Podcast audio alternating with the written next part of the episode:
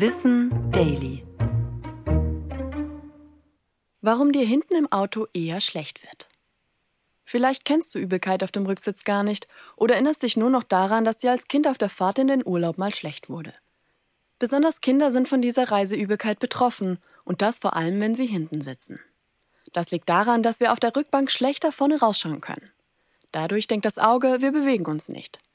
Das Innenohr, das für das Gleichgewicht zuständig ist, merkt allerdings, dass wir uns sehr wohl bewegen. Auch diese Information wird ans Hirn geschickt, das durch diese widersprüchlichen Aussagen etwas verwirrt ist. Es schickt einen Alarm an den Körper und uns wird übel.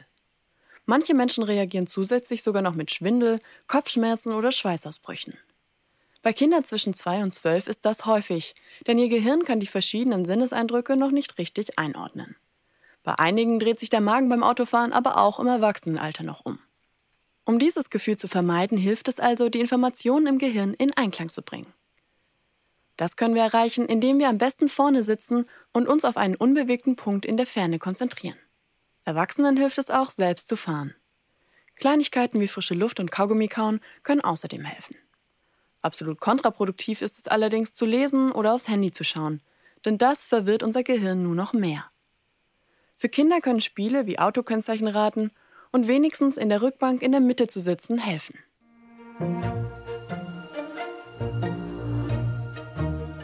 Ich bin Anna Germeck und das war Wissen Daily, produziert von Schönern Media.